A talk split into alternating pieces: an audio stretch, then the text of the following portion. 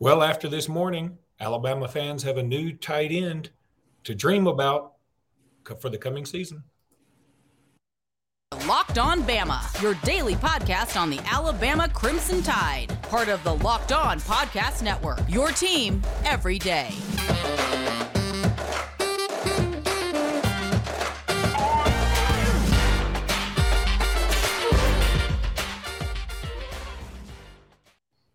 Hey, everybody, and welcome back into Locked On Bama. Luke Robinson, that's me. Jimmy Stein, that's him. Jimmy, how are you today?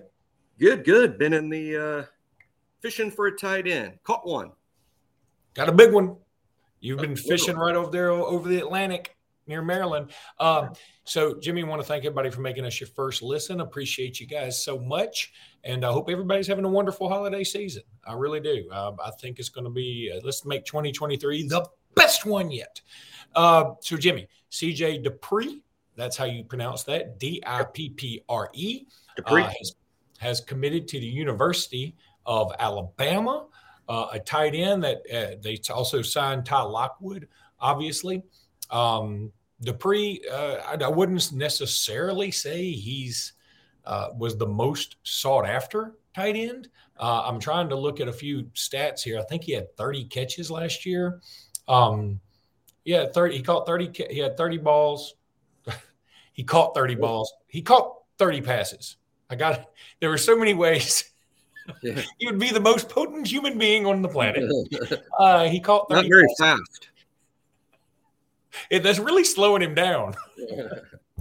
it's amazing he had that one hurdle against uh, Ohio State this year. Anywho, put that guy uh, for the season. He caught 30 passes for 339 yards and three touchdowns. He hauled in a season high 49 yard touchdown against Michigan in September. Um, you know, look, I, I like the pickup, okay, but I also looked at uh, transfer portal ratings. He's not involved right. anywhere. That's right. that's okay with me. I, I'm I'm fine with it because we need a tight end. And I mean, the only other option that that really was standing out was Arik Gilbert, who I want nothing to do with anymore. I used to that used to be my most coveted recruit, by the way, and I want nothing to do with him now. So, um, this guy looks like, uh, gosh, who is uh, helped me the transfer from Georgia Tech on the 09 team that helped us win a championship. Colin Peek. Colin Peek, who was uh, he had a stage name from his MTV days, which was like DJ yeah. Banana Head or something. I can't remember what it was. That was it exactly. Anyway, um, or or like you know CP Smooth or something. I can't. It's been a long time, and I'm 50 now, so y'all bear with me. Um, Dippre, uh, you know, playing. He played obviously at a Power Five school. Played in the Big Ten, so he knows about uh, good competition. Um, watching some of his film, he is athletic enough. He is not going to wow you. He's not uh, huge like a Darnell Washington or something. He's he seems like a good tight end that can come in and play. And I think that's probably just what we were looking for. Yeah. Would you like it if Darnell Washington were in the transfer portal uh, or Arik Gilbert if he were, you know, a little more stable? Sure. You would love it. You'd love to get him. But I think this is this is fine. Or an OJ Howard, this is fine. I'm not going to pretend like this is our biggest get, but this is fine. He's a, a glue guy to me. Uh, to me, a glue guy is like not the star of the team, but someone absolutely necessary to win. And this is why. Uh, first of all, his numbers are pretty similar to Cam Latu's from this past season in terms of uh, as a pass receiver. I think he proved he is. Uh, I'm going to use this word as a compliment. Actually, adequate as a pass receiver uh, because he he put up very similar numbers to Latu. And let's be honest, Latu was a really good pass receiver uh, he might have had a couple of drops here and there, but the NFL likes Latu a lot as a pass receiver. Uh, Latu is going to be a drafted player. Uh, Dippre is is is also uh, very likely to be a future pro uh, in the Latu sense. Uh, I think he's just really similar to Latu, but he's coming along at a, at a great time, and this is why. You know, tight end can be done by committee, much like running back. Um, and now uh, Dippre is like was a missing puzzle piece. Now the puzzle looks sort of complete to me at tight end with Dippre because Dippre is primarily a Y. Tight end is two positions. It's Y, that's the, the position that lines up right next to a tackle. So the Y is like the sixth offensive lineman, right? You line up right there on the offensive line. That position is designated as the Y in football. We also flex our tight end quite a bit. We call that position H because that position often lines up in the slot. It often lines up behind the Y. It often lines up at fullback. So we use a y, an H too. Well, we do have a good H. Robbie Ouzts, believe it or not, good H. And if you don't believe me, watch the Auburn game. He played the H spot great against Auburn. Early in the season, Ouzts struggled because we had some injuries at tight end and Ouzts had to play, right? Well, when Ouzts had to play, he, he played the Y because we didn't have anybody else at that time because Latu was hurt. So Ouzts played the Y and it was a struggle. But when you put Ouzts at the H, he's pretty good. he's pretty good. So now we've got a good Y in Dippre, a good H in Ouzts. Even better, Luke, we have a second Y that's really good at the line of scrimmage, Miles Kitzelman. Great big guy, bigger than Dippre. And, and Kitzelman will now have a year of experience, a year more in our weight room. He was an offensive lineman in high school. Kitzelman's a really good second Y. And who's a second H? Actually, the guy that will eventually be the star of that tight end room, and that's Amari Niblack. Amari, the number two H behind Ouzts. Ouzts probably play the most snaps. But hey, let's say it's third and eight, and we're most likely going to throw it. Is Ouzts the guy that's going to be out there? Probably not. It'll probably be Niblack. So now we've got two Y's and two H's, and it, it, completes kind of a puzzle. Now we can mix and match. When we need two tight ends, it's Dippre and Kitzelman. When we need a regular, just a tight end and an H, it can be Dippre and Ouzts. And boy, we've really got some good blocking there. And both are legitimate pass catching options. And when it's third and eight, and we want to use a tight end as a real pass catching threat, it's Amari Niblack time. So I, I like the committee. I like what we've built there.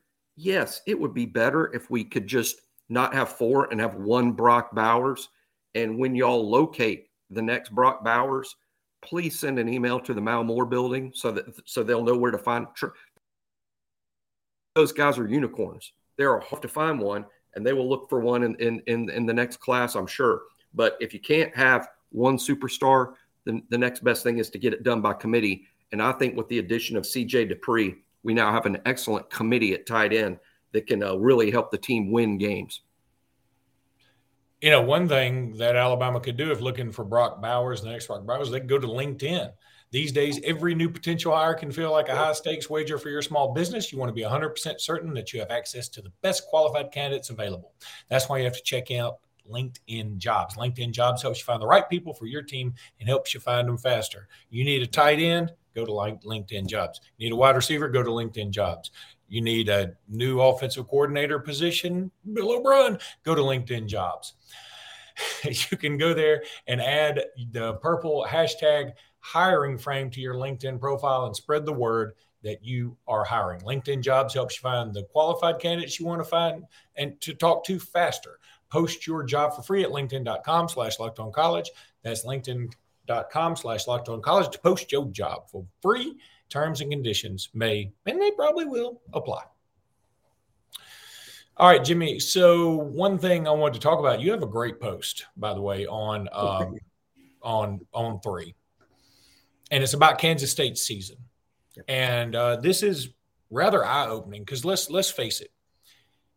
On this program, on this podcast, on just about every other podcast, nobody's really given this game its due. This is a dang good game. It's a different game now that we know Bryce Young, Will Anderson, Jordan Battle, blah, blah, blah. They're all playing. It's a different game now. Now it's a game. Before it was a glorified spring practice. That's what I've been saying all along because we thought these were just going to be some Alabama kids, you know, learning the ropes for next year. Now it's a game, boys. And so I think we need to uh, approach it as such. Um, by the way, this is apropos of nothing what I'm about to say. Um, I saw somebody made a post. I'm not believing it. I, it could have been just some random dude who said he had some information that potentially Alabama is putting together an NIL. I say Alabama, I don't know who, um, for Bryce Young to stay one more year. I couldn't see that with a pair of binoculars looking through a telescope. But Um, if that were to happen, Bryce Young would immediately become everybody's favorite Alabama player ever under every circumstance. And if he wasn't, I would force them to rethink their position. I don't think it'll happen, so I don't want to spend a lot of time on it. I just saw a post on it which was fairly coherent and long. So if somebody was just lying about some BS, then uh, you know, boy, they took a lot of time out of their holiday season to write that. But my gosh, I just had the thought like it hadn't even dawned on me Bryce would come back. But what if we did sort of get an NIL NIL for him to come back? Don't don't elaborate on it because I don't even want to go down this path and dream about it. I mean, it would be so heartwarming. It would be it would be heartwarming enough that I think the Hallmark Channel would do a story on it. It'd be like this Christmas, Bryce Young warms the hearts of every Crimson Tide fan. Um. Anyway, well, I won't burst, like any my... bubbles. we won't burst any bubbles there. I'll just point out that the NFL has allowed NIL deals for a long time. Good point. All right. So you have a post about Kansas State season, mm-hmm. and you just go down game by game. Um, we don't need to necessarily go through every game, but we can take these two segments and talk about it a little bit. Kansas State opens up defeating South Dakota 34 to nothing. Eh, okay, doesn't mean much. Then they beat Missouri 40 to 12. Now look, Missouri, that, that's nice. Uh, that was Missouri's opener. That's nice. It's an SEC team too. So while Missouri certainly wasn't at the top of the heap of the SEC, they went to a bowl game, and not every team in the SEC went to a bowl game. Um, Kansas State loses by seven to Tulane. Now, when it happened, we were like, "There goes Kansas State season." Now both teams are in the uh, New Year's Six bowl. So. Who had that game as like one of the premium non-conference games of the season, but yeah. it proves to be on a very short list of best non-conference matchups in 2022. Kansas State versus Tulane, and uh, Tulane won, and and it's a it's I, I think I wrote simultaneously a low point of the season. But looking back on it, you're like, you know, for a low point, that's not that bad. It's not bad at all. Um, Then they beat Oklahoma by seven, 41 to 34. Now, of course, we look back and say Oklahoma wasn't that good, especially not at that moment. Um, but Kansas State doesn't get to beat Oklahoma very often. So, I mean, it, it's, you know, I, I, think that's a very solid, nice win. Then um, they beat Texas Tech 37 28. Eh. They beat Iowa 10 to 9. Eh. They Iowa lose. State, Iowa State 10 9. I, I think that's an, an interesting score because while that's an unimpressed, uh, Iowa State wasn't good this year at all. Uh, so it's sort of an unimpressive one point win over an unimpressive team, but they held a Power Five team to nine points. I mean, so yeah. even when they they didn't play well, but the defense did. I mean, that, that's a good performance. let, let me say this: I think the Iowa State one point win, ten to nine, is looks worse than losing to T, to Tulane 17 Tulane, 17. You're, yeah, yeah, but based on how the season played out, yeah, yep. Um, then they lose to TCU by 10. Now, they Kansas State had an 18 point lead, 28 to 10, and TCU rattles off 28 straight points.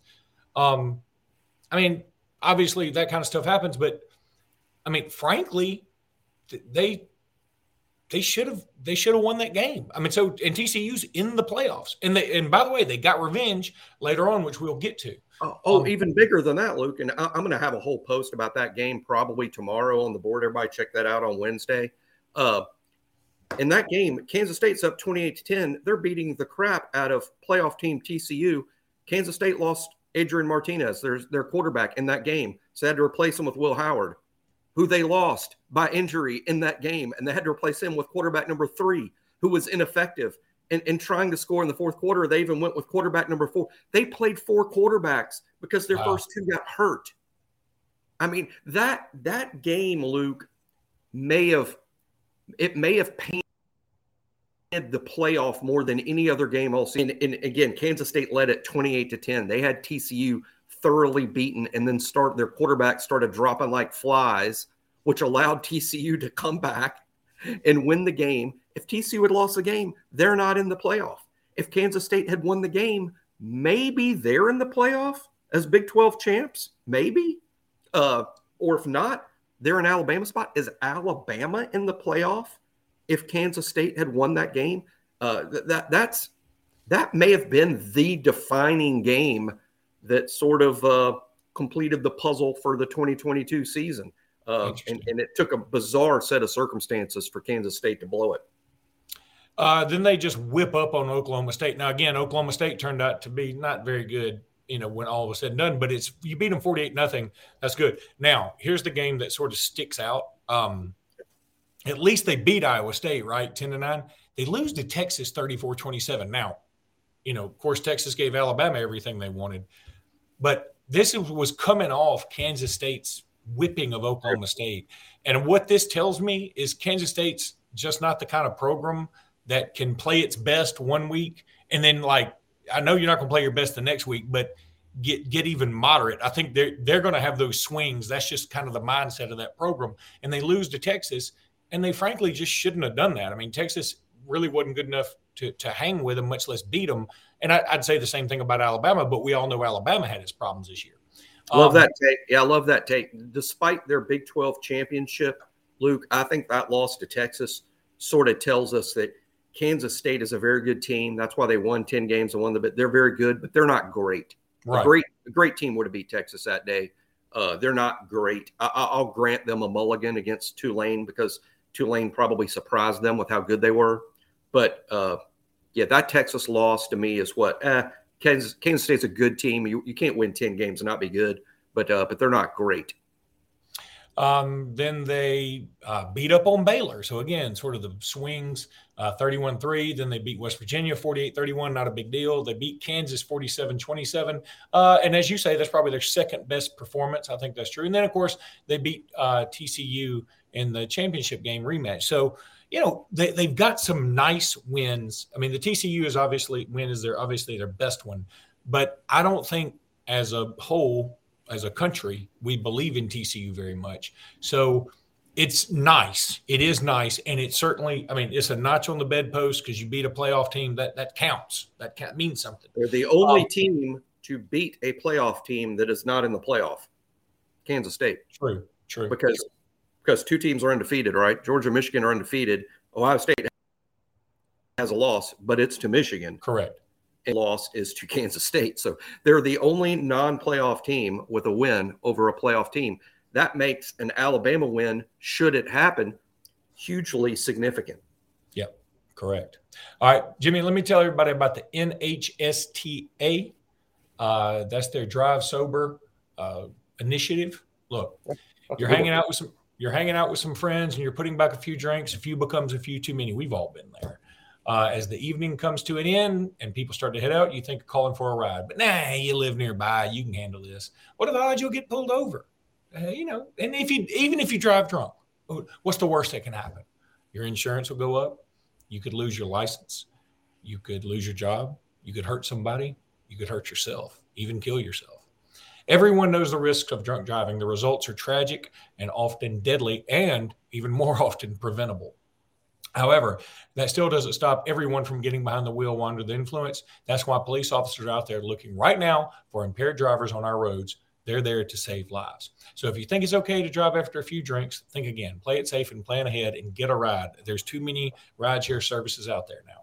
It only takes one mistake to change your life or someone else's forever. Drive sober or get pulled over.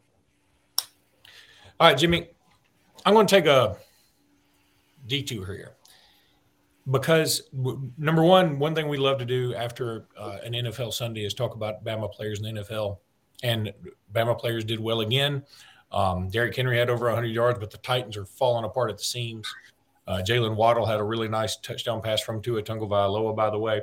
DeVonta Smith had two touchdowns on Saturday. Um, he looked fantastic. Um, and uh, they the Eagles lost, but he looked great. Of course, Jalen Hurts didn't play. But what I really want to sp- spend some time talking about here in this last segment is Tua Tagovailoa because he gets in the, he's in concussion protocol again. And I remember the play, and of course everybody's shown the play again, but I remember the play very distinctly watching the game live. Like I was like, "Ooh, he hit his head really hard." Tua's just the kind of cat. Number one, he is kind of injury prone. I think it's fair to say that now. I mean, it. You know, I used to get offended by it a little bit because, but I think he's number one. He's Tua doesn't know how to take a hit. Tua, when he was being tackled this particular time, his body sort of shifted and he landed almost purposely on the back of his head and it bounced off the ground.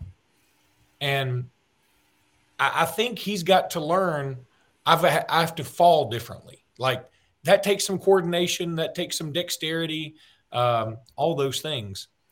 But he just doesn't have a sense of knowing how to to take a hit.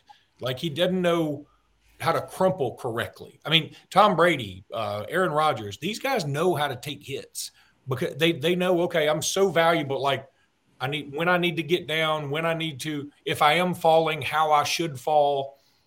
And I wonder if some of this can be attributed to, and again, this is me just throwing out a theory that maybe because of when he played in in Hawaii, he wasn't he probably wasn't hit that often, frankly. So maybe he just didn't learn it. Maybe it is a learned skill at a young age. You know, um, everything's easier when you learn it young. So maybe it's good for everybody to play behind a crappy offensive line for about a year just to learn. Hey, I, I don't want to take many more hits like this, or when I'm falling, I need to turn myself in such a way that I don't hit my head. I'd rather hit my shoulder than hit my head, hit my elbow than hit my head. Um, especially a guy like Tua, who is who has had several concussions now. And boy, I don't want him to be out this game. Um, it's a it's a big game. Uh, this coming up weekend, uh, they're playing New England. Um, means a lot, um, and it's, it's a shot for the playoffs. And uh, you just hate to think that the Dolphins may not be able to get there. And look, here's the other thing: there was such a stark contrast to the way he played prior to that hit and how he played after that hit. I mean, yeah. you, it was like two different quarterbacks. And um, I'm just worried about him, man, because uh, I, I'll tell you, I just gave my daughter yesterday, I gave my son a signed Jalen Hurts Eagles jersey. Uh, he's a huge Eagles fan. And my daughter just loves Alabama players. She loves Waddle and loves Tua, but she she likes Dolphins too. So I gave her a signed Tua jersey, and for Christmas. And I, the first thought I had was, man, this is so cool. Like the two guys that are forever linked together because of the 2018, especially the SEC title game and the national championship game the year before.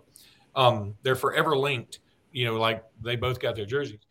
But then I started getting sad about it. I was like, well, Hurts missed yesterday's game and uh, or the other day's game, and Tua is now out for God knows how long. Crap.